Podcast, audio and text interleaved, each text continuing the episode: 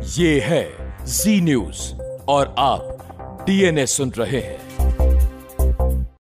आप हर साल सुबह सुबह उठकर गणतंत्र दिवस की परेड देखते हैं।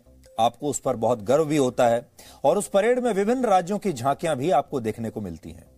इस परेड में राज्यों की झांकियों को शामिल करने के पीछे मूल विचार यह था कि भारत की अनेकता में एकता की तस्वीर दुनिया के सामने पेश की जाए, क्योंकि हर राज्य की अपनी अपनी उपलब्धियाँ होती हैं, वहाँ की अपनी एक भाषा होती है, वहाँ के अपने संस्कार होते हैं, अपनी कल्चर होती है, अपना इतिहास होता है। और ये सारी बातें एक भारतीयता को दर्शाती हैं। लेकिन अब राज्यों की इन झांकियों पर भी राजनीति होने लगी है। अब इन झांकियों में एकता नहीं दिखती, बल्कि अनेकता ज़्यादा दिखती है। इस बार पश्चिम बंगाल के मुख्यमंत्री ममता बनर्जी और तमिलनाडु के मुख्यमंत्री एम के स्टैलिन ने प्रधानमंत्री नरेंद्र मोदी को एक चिट्ठी लिखकर इस बात पर नाराज़गी जताई है कि उनके राज्यों की झांकियों को इस बार की गणतंत्र दिवस परेड में शामिल नहीं किया जा रहा है। और उनका आरोप है कि विपक्षी दलों के नेता होने की वजह से मोदी सरकार उनके साथ भेदभाव कर रही है। राज्य सरकारों का इस तरह का रवैया भारत के संघीय ढांचे के लिए खतरनाक हो सकता है और हाल ही के दिनों में यह बहुत ज़्यादा होने लगा है। विपक्षी दलों की राज्य सरकारें मोदी का विरोध करने के लिए अब लगभग हर महत्वपूर्ण मुद्दे पर केंद्र सरकार का विरोध करती हैं। पंजाब में प्रधानमंत्री को सुरक्षा नहीं दी जाती। बहुत सी राज्य सरकारें कोविड पर केंद्र सरकार के नियमों को खुली चुनौती देते हैं। विपक्ष के नेता हमारे ही देश में बनी वैक्सीन को भी चुनौती देते हैं। यहाँ तक कि चीन और पाकिस्तान के मुद्दे पर भी विपक्ष की राज्य सरकारें अब अपने ही देश की केंद्र सरकार के खिलाफ रुख अपनाने लगी हैं। और इसीलिए अब भारत को बाहरी ताकतों के साथ साथ अंदरूनी ताकतों से भी लड़ना पड़ रहा है। गणतंत्र दिवस की परेड में अपने राज्यों की झांकियाँ शामिल नहीं करने पर पश्चिम बंगाल के मुख्यमंत्री ममता बनर्जी और तमिलनाडु के मुख्यमंत्री एम के स्टैलिन ने प्रधानमंत्री मोदी को चिट्ठी लिखी है। ममता बनर्जी ने कहा है कि इस तरह के कदम से उनके राज्य के लोग नाराज़ हो जाएँगे, दुखी होंगे। जबकि एम के स्टैलिन ने कहा है कि उनके राज्य की झांकी को हटाने से तमिलनाडु के लोगों की देशभक्ति की भावना को गहरी ठेस पहुंचेगी। इसके अलावा इस बार केरल और महाराष्ट्र की झांकियाँ भी गणतंत्र दिवस के समारोह में शामिल नहीं होंगी। इसलिए इन राज्यों का भी कहना है कि मोदी सरकार उनके साथ इसलिए भेदभाव कर रही है क्योंकि उन राज्यों में विपक्षी दलों की सरकार है। यानी अब इन झांकियों में भी आपको राजनीति दिखने लगेगी। ऐसा पहली बार नहीं हुआ है जब किसी राज्य की झांकी को गणतंत्र दिवस समारोह में शामिल ना किया गया हो।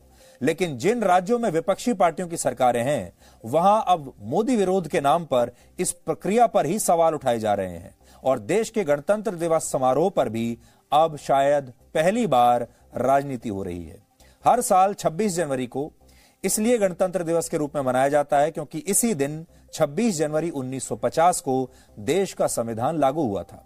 लेकिन इस गणतंत्र दिवस पर संघीय ढांचे को कमज़ोर करने वाली राजनीति हो रही है और हमारे देश की विपक्षी पार्टियाँ मोदी विरोध के नाम पर देश को ही कमज़ोर करने में जुट गई हैं। और ये एक बहुत खतरनाक ट्रेंड की शुरुआत है, जिसका आज हम आपके लिए विश्लेषण करेंगे। लेकिन सबसे पहले मैं आपको प्रधानमंत्री नरेंद्र मोदी को लिखी गई उन तमाम चिट्ठियों के बारे में बताता हूँ। आज बहुत सारी चिट्ठियों का दिन है, सारी चिट्ठियाँ मैं अपने साथ लेकर आया हूँ। इनमें एक चिट्ठी ममता बनर्जी की है, दूसरी एम के स्टैलिन की है, और इन चिट्ठियों में क्या लिखा है, मैं आज आपको बताऊँगा, और देखिए इसमें क्या लिखा है। सबसे पहले हम ममता बनर्जी की चिट्ठी पढ़ते हैं। वो कह रही हैं I have been profoundly shocked and hurt by the decision of government of India to abruptly exclude the proposed tableau of government of West Bengal from the Republic Day parade.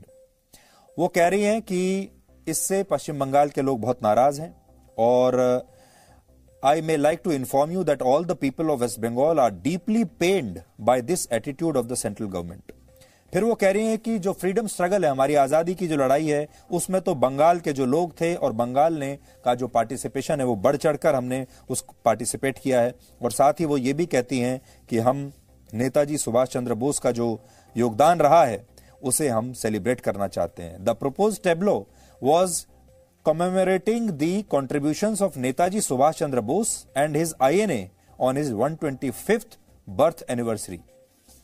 तो वो कह रही है कि हमें यह मौका नहीं दिया गया कि हम नेताजी सुभाष चंद्र बोस की उपलब्धियों को दर्शा सकें इस झांकी के ज़रिए। इसलिए बंगाल के लोग, पश्चिम बंगाल के लोग आपसे बहुत नाराज़ हैं और हमारे साथ ये जाति हो रही है। अब एम के स्टालिन भी यही लिख रहे हैं और वो कहते हैं, वो भी कह रहे हैं कि I am deeply disappointed to know that the state of Tamil Nadu has been deprived of the opportunity to participate in the ensuing Republic Day parade to be held on January twenty और वो पूरी प्रक्रिया पर सवाल उठा रहे हैं और प्रधानमंत्री से कह रहे हैं कि आप खुद इसमें अब दखल दीजिए।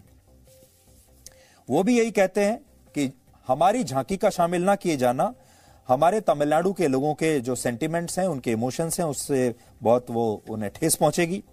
और जो कमेटी बनाई गई थी, ये तय करने के लिए कि किस राज्य की झांकी आएगी, किसकी नहीं आएगी, उसने हमारे साथ नाइंसाफी की है। यानी प्रक्रिया पर सवाल उठा रहे हैं। अब आप ये समझिए कि गणतंत्र दिवस की परेड में झांकियों के चयन की पूरी प्रक्रिया क्या होती है? कैसे यह तय होता है कि किस राज्य की झांकी इस बार आएगी और किसकी नहीं आएगी? सबसे पहले तो आपको ये समझना होगा कि गणतंत्र दिवस समारोह का जो आयोजक होता है, वो रक्षा मंत्रालय होता है। रक्षा मंत्रालय इसका आयोजन करता है। समारोह में परेड की पूरी रूपरेखा से लेकर बाकी दूसरे सभी बड़े फैसले रक्षा मंत्रालय को लेने होते हैं। इसके अलावा झांकियों के चयन की ज़िम्मेदारी भी रक्षा मंत्रालय की ही होती है और इस प्रक्रिया की शुरुआत रक्षा मंत्रालय के एक पत्र से होती है जो केंद्र सरकार के अलग अलग मंत्रालयों, विभागों और चुनाव आयोग जैसी संस्थाओं और देश के सभी राज्यों और केंद्र शासित प्रदेशों को भेजा जाता है। क्योंकि गणतंत्र दिवस की परेड में केवल राज्यों की झांकियाँ नहीं होती, इसमें अलग अलग मंत्रालय, अर्धसैनिक बल और चुनाव आयोग जैसी स्वतंत्र एजेंसियों की झांकियों का भी चयन होता है। इस पत्र में यह बताया जाता है कि इस साल के समारोह में झांकियों का मुख्य विषय क्या होगा, यानी थीम क्या होगा और किन शर्तों पर झांकियों का चयन किया जाएगा। यानी जो राज्य और मंत्रालय इन शर्तों पर खरे उतरेंगे, योग्य होंगे, जिनकी झांकियाँ क्रिएटिव होंगी और उस थीम को मैच करती होंगी और बेहतरीन होंगी, उन्हें समारोह में शामिल किया जाएगा। और यह काम एक दो हफ़्ते पहले शुरू नहीं होता, बल्कि इस समारोह से चार पाँच महीने पहले से यह प्रक्रिया शुरू हो जाती है और इस बार की झांकियों के चयन के लिए भी रक्षा मंत्रालय ने 16 सितंबर 2021 को ही पत्र लिख दिया था, सितंबर में ही। इसलिए ये राज्य सरकारें ऐसा नहीं कह सकती कि उन्हें तैयारी का मौका नहीं मिला। दूसरी बात किस राज्य की झांकी का प्रस्ताव स्वीकार होगा? यह फैसला रक्षा मंत्रालय नहीं लेता, सीधे तौर पर। यह फैसला रक्षा मंत्रालय द्वारा बनाई गई एक कमेटी लेती है, जिसमें कला, संस्कृति, चित्रकारी मूर्ति कला संगीत, नृत्य और वास्तुकला क्षेत्र के बड़े बड़े जाने माने एक्सपर्ट्स होते हैं। यानी यह बात स्पष्ट है कि रक्षा मंत्रालय किसी राज्य की झांकी के प्रस्ताव को खारिज नहीं करता। यह काम यह स्वतंत्र कमेटी करती है। और यह परंपरा आज से नहीं कई दशकों से ऐसे ही चली आ रही है, लेकिन इस पर कभी राजनीति नहीं हुई। झांकियों का चयन दो चरणों में होता है। पहले चरण में झांकी के स्केच और डिज़ाइन को परखा जाता है। तो शुरुआत में जितने राज्य होते हैं या जो भी अपना प्रपोजल भेजता है, वो पहले स्केच भेजता है और डिज़ाइन भेजता है। इसे परखा जाता है। अगर डिज़ाइन मंजूर होता है तो उसमें फिर कुछ सुधार बताए जाते हैं और उसका थ्री मॉडल पेश करने के लिए कहा जाता है। और फिर दूसरे चरण में ये जब ये थ्री मॉडल पेश किया जाता है फिर इसे परखा जाता है। और जिन राज्यों की झांकियों के मॉडल्स खरे उतरते हैं, उन्हें मंजूरी मिल जाती है, बाकी प्रस्ताव रिजेक्ट हो जाते हैं। और इस बार भी ऐसा ही हुआ है। केरल, पश्चिम बंगाल, तमिलनाडु और महाराष्ट्र की सरकार ने झांकी के लिए जो प्रस्ताव भेजा था, वो इस कमेटी ने स्वीकार नहीं किया और खारिज कर दिया। हालाँकि ये राज्य अकेले नहीं है, जिनके प्रस्ताव खारिज हुए हैं। इस बार इस एक्सपर्ट कमेटी को अलग अलग राज्यों और केंद्रीय मंत्रालयों से छप्पन प्रस्ताव आए थे 56 जिनमें से केवल 21 का चयन किया गया है। यानी इस बार कुल 35 झांकियों के प्रस्ताव रिजेक्ट किए गए हैं। एक के नहीं 35 के। एक और बड़ा पॉइंट यह है कि ऐसा पहली बार नहीं हुआ जब पश्चिम बंगाल ने गणतंत्र दिवस की झांकी के लिए कोई प्रस्ताव भेजा और वो खारिज हुआ है। इससे पहले भी यह होता रहा है। 2018 और 2020 में भी पश्चिम बंगाल का प्रस्ताव इसी प्रक्रिया के तहत खारिज हुआ था। लेकिन तब ममता बनर्जी ने कुछ नहीं कहा था। इसी तरह 2018 के गणतंत्र दिवस समारोह में तमिलनाडु की झांकी शामिल नहीं हुई थी, क्योंकि उसका प्रस्ताव पास नहीं हुआ। बड़ी बात यह है कि 2021 में, यानी पिछले साल, इन दोनों राज्यों की झांकियाँ गणतंत्र दिवस में शामिल हुई थी। और इसी प्रक्रिया के तहत बीजेपी शासन वाले राज्य, हिमाचल प्रदेश की झांकी रिजेक्ट हो गई थी। तब इन राज्यों ने यह नहीं कहा था कि हिमाचल प्रदेश के साथ भेदभाव हुआ है। वो भी तब जब हिमाचल प्रदेश सरकार अपनी झांकी में, मनाली में स्थित अटल टनल का प्रदर्शन करना चाहती थी, जो केंद्र सरकार के सहयोग से ही बनी है। लेकिन इसके बावजूद, उस समय हिमाचल हिमाचल सरकार का प्रस्ताव रिजेक्ट हो गया। इससे यह पता चलता है कि यहाँ मुद्दा इस प्रक्रिया का है ही नहीं। पश्चिम बंगाल ने यह सवाल उस समय नहीं उठाया जब 2016 में 17 में 2019 में और 2021 की गणतंत्र दिवस की परेड में उसकी झांकी को शामिल किया गया था। इसी तरह तमिलनाडु की झांकी भी 2016, 17, 2019, 2020 और 2021 की परेड में शामिल हुई है और तब भी नरेंद्र मोदी ही देश के प्रधानमंत्री थे। पिछले 20 वर्षों में जम्मू कश्मीर कर्नाटक असम और छत्तीसगढ़ जैसे राज्यों की झांकियों को सबसे ज़्यादा गणतंत्र दिवस परेड में शामिल होने का मौका मिला है और इसका एकमात्र कारण यह है कि उनकी झांकियाँ निर्धारित मानकों पर खरी उतरती रही हैं। लेकिन इस बार जिन राज्यों में विपक्षी पार्टियों की सरकारें हैं, वो इसे अपने साथ भेदभाव बता रही हैं, जिसका जवाब रक्षा मंत्री राजनाथ सिंह ने आज अपनी एक और चिट्ठी के ज़रिए दिया है और वो चिट्ठी भी मैं आज अपने साथ लाया हूँ। वो चिट्ठी भी आपको पढ़कर बताता हूँ। उन्होंने ममता बनर्जी को चिट्ठी लिखी है। और उन्होंने ये लिखा है कि आप जो कह रही हैं कि नेताजी सुभाष चंद्र बोस को आप फीचर करना चाहती थी लेकिन उसके लिए नेताजी इसी भावना को सर्वोपरि रखते हुए माननीय प्रधानमंत्री जी ने नेताजी के जन्म दिवस 23 जनवरी के दिन को पराक्रम दिवस के रूप में घोषित किया है। और अब से हर बार गणतंत्र दिवस की शुरुआती की, की शुरुआत नेताजी के जन्म दिवस 23 जनवरी से शुरू होकर 30 जनवरी को इसका समापन होगा। और वो ये भी लिख रहे हैं कि हमारी जो चयन प्रक्रिया है वो बिल्कुल सही है और इसी प्रक्रिया के तहत पश्चिम बंगाल राज्य की झांकी ने 2016, 17, 19 और 21 में भी इस परेड में हिस्सा लिया है। मैं आपकी भावनाओं का सम्मान करता हूँ इसलिए आपको व्यक्तिगत रूप से जानकारी देना चाहता हूँ कि इस बार उनतीस राज्यों और केंद्र शासित प्रदेशों के प्रस्ताव में से सिर्फ़ 12 को मंजूरी मिली है। सोचिए उनतीस में से 12 को मंजूरी मिली है और साथ ही उन्होंने ये भी कहा है कि उनकी जो सरकार है, वो नेताजी सुभाष चंद्र बोस के नेतृत्व में बनी, भारत की निर्वासित सरकार की पिछहत्तरवीं वर्षगांठ 2018 में भव्य रूप से मना चुकी है और उन्होंने गणतंत्र दिवस के परेड में आज़ाद हिंद फौज के जीवित सेनानियों को शामिल करके उन्हें सम्मानित भी किया था। और तो वो ये बताने की कोशिश कर रहे हैं कि नेताजी सुभाष चंद्र बोस का जो कॉन्ट्रैक्ट है वो लिए आपने नहीं लिया हुआ, केंद्र सरकार तो पहले से ही उन्हें बहुत सम्मान कर रही है। आपने जितना सम्मान नहीं किया, उतना केंद्र सरकार कर चुकी है। ये राजनाथ सिंह ने उन्हें बताने की कोशिश की है। और इसी तरह राजनाथ सिंह ने एम के स्टालिन को भी चिट्ठी लिखी है और उन्हें भी यह बताया है। पूरी प्रक्रिया उन्होंने समझाई है और कहा है कि आपके साथ कोई जाति नहीं हुई है। आज इस मुद्दे पर बहुत सारी राजनीतिक प्रतिक्रियाएँ आई हैं। आपको आज वो भी सुननी चाहिए, लेकिन आप ये सब सुनने से पहले ये सोचिए कि ये गणतंत्र दिवस की जो परेड होती है हमारे देश में, अभी तक ये बड़ी शुद्ध थी। इस पर कोई राजनीति नहीं होती थी। ये एक ऐसा दिन होता है, कम से कम साल का एक दिन, जब हम वाकई में सोचते हैं कि हमारा पूरा देश एक है। इन झांकियों को हम देखते हैं तो हमें अनेकता में एकता का विचार हमारे सामने आता है। अपने देश पर हमें गर्व होता है, लेकिन इस बार इस मुद्दे पर भी राजनीति शुरू हो गई है। ये पूरा दिल्ली जो कर रहे हैं, ये बंगाल का अपमान है, नेताजी सुभाष चंद्र बोस का अपमान है। हमारा जो बंगाल गवर्नमेंट का जो टैब, उसका थीम नेताजी सुभाष चंद्र बोस था, और सेंट्रल गवर्नमेंट ने वो रिफ्यूज कर दिया। वो वो जो कर रहे हैं, वो पॉलिटिक्स कर रहे हैं चीप पॉलिटिक्स कर रहे हैं। उनका सामने जो इलेक्शन है, दो वही स्टेट से वो टैबलो ले रहे हैं।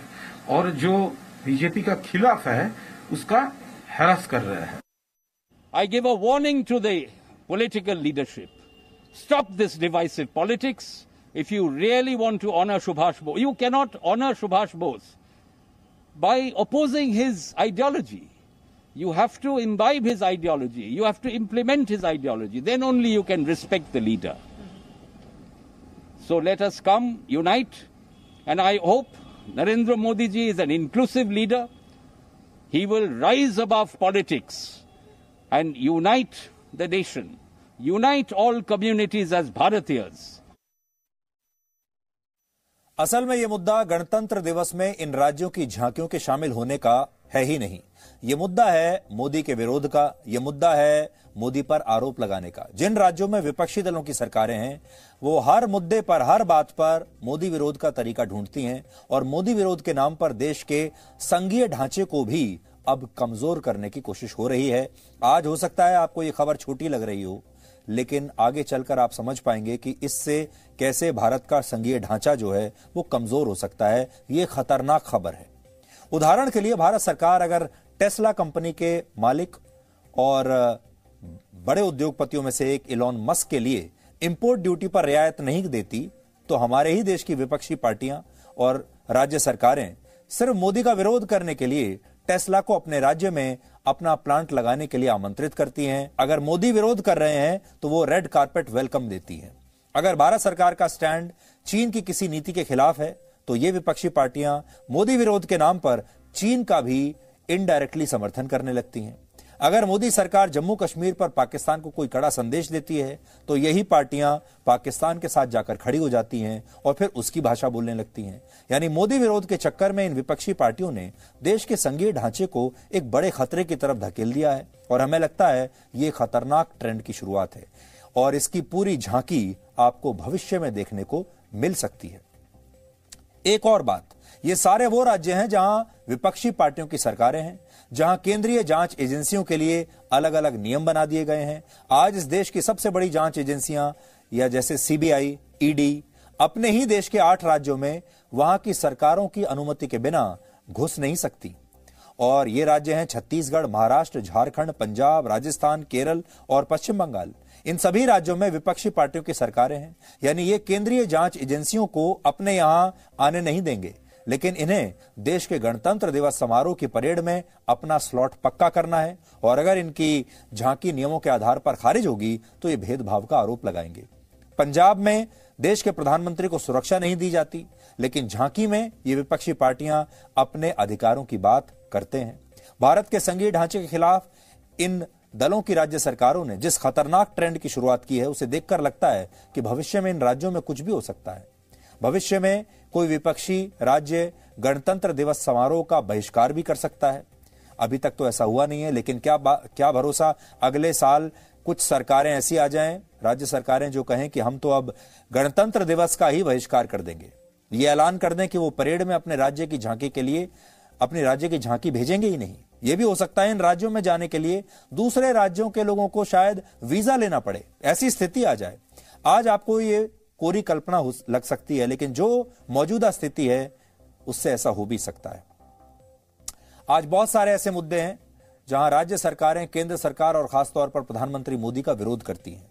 कौन कौन से हैं देखिए। कोविड पर क्या नीति होगी, इस पर केंद्र सरकार का विरोध होता है। लॉकडाउन पर क्या नीति होगी, ये अपने केंद्र सरकार की नीतियों का विरोध करते हैं। वैक्सीन पर भारत सरकार के दिशा निर्देशों का राज्य बहुत बार पालन नहीं करते। अपने ही देश में बसी, बनी वैक्सीन पर सवाल उठाते हैं। चीन के मुद्दे पर आप देख लीजिए, विपक्षी दल अपनी ही सरकार के खिलाफ हो जाते हैं। पाकिस्तान के मुद्दे पर भी यही होता है और मोदी विरोध के लिए दल आतंकवाद पर भी केंद्र सरकार का विरोध करते हैं। केंद्रीय एजेंसियों के अधिकारों पर सवाल उठाते हैं। यहाँ तक कि बीएसएफ के अधिकार क्षेत्र पर भी कई राज्य सरकारों को आपत्ति होती है, जबकि बीएसएफ तो राजनीति से ऊपर है।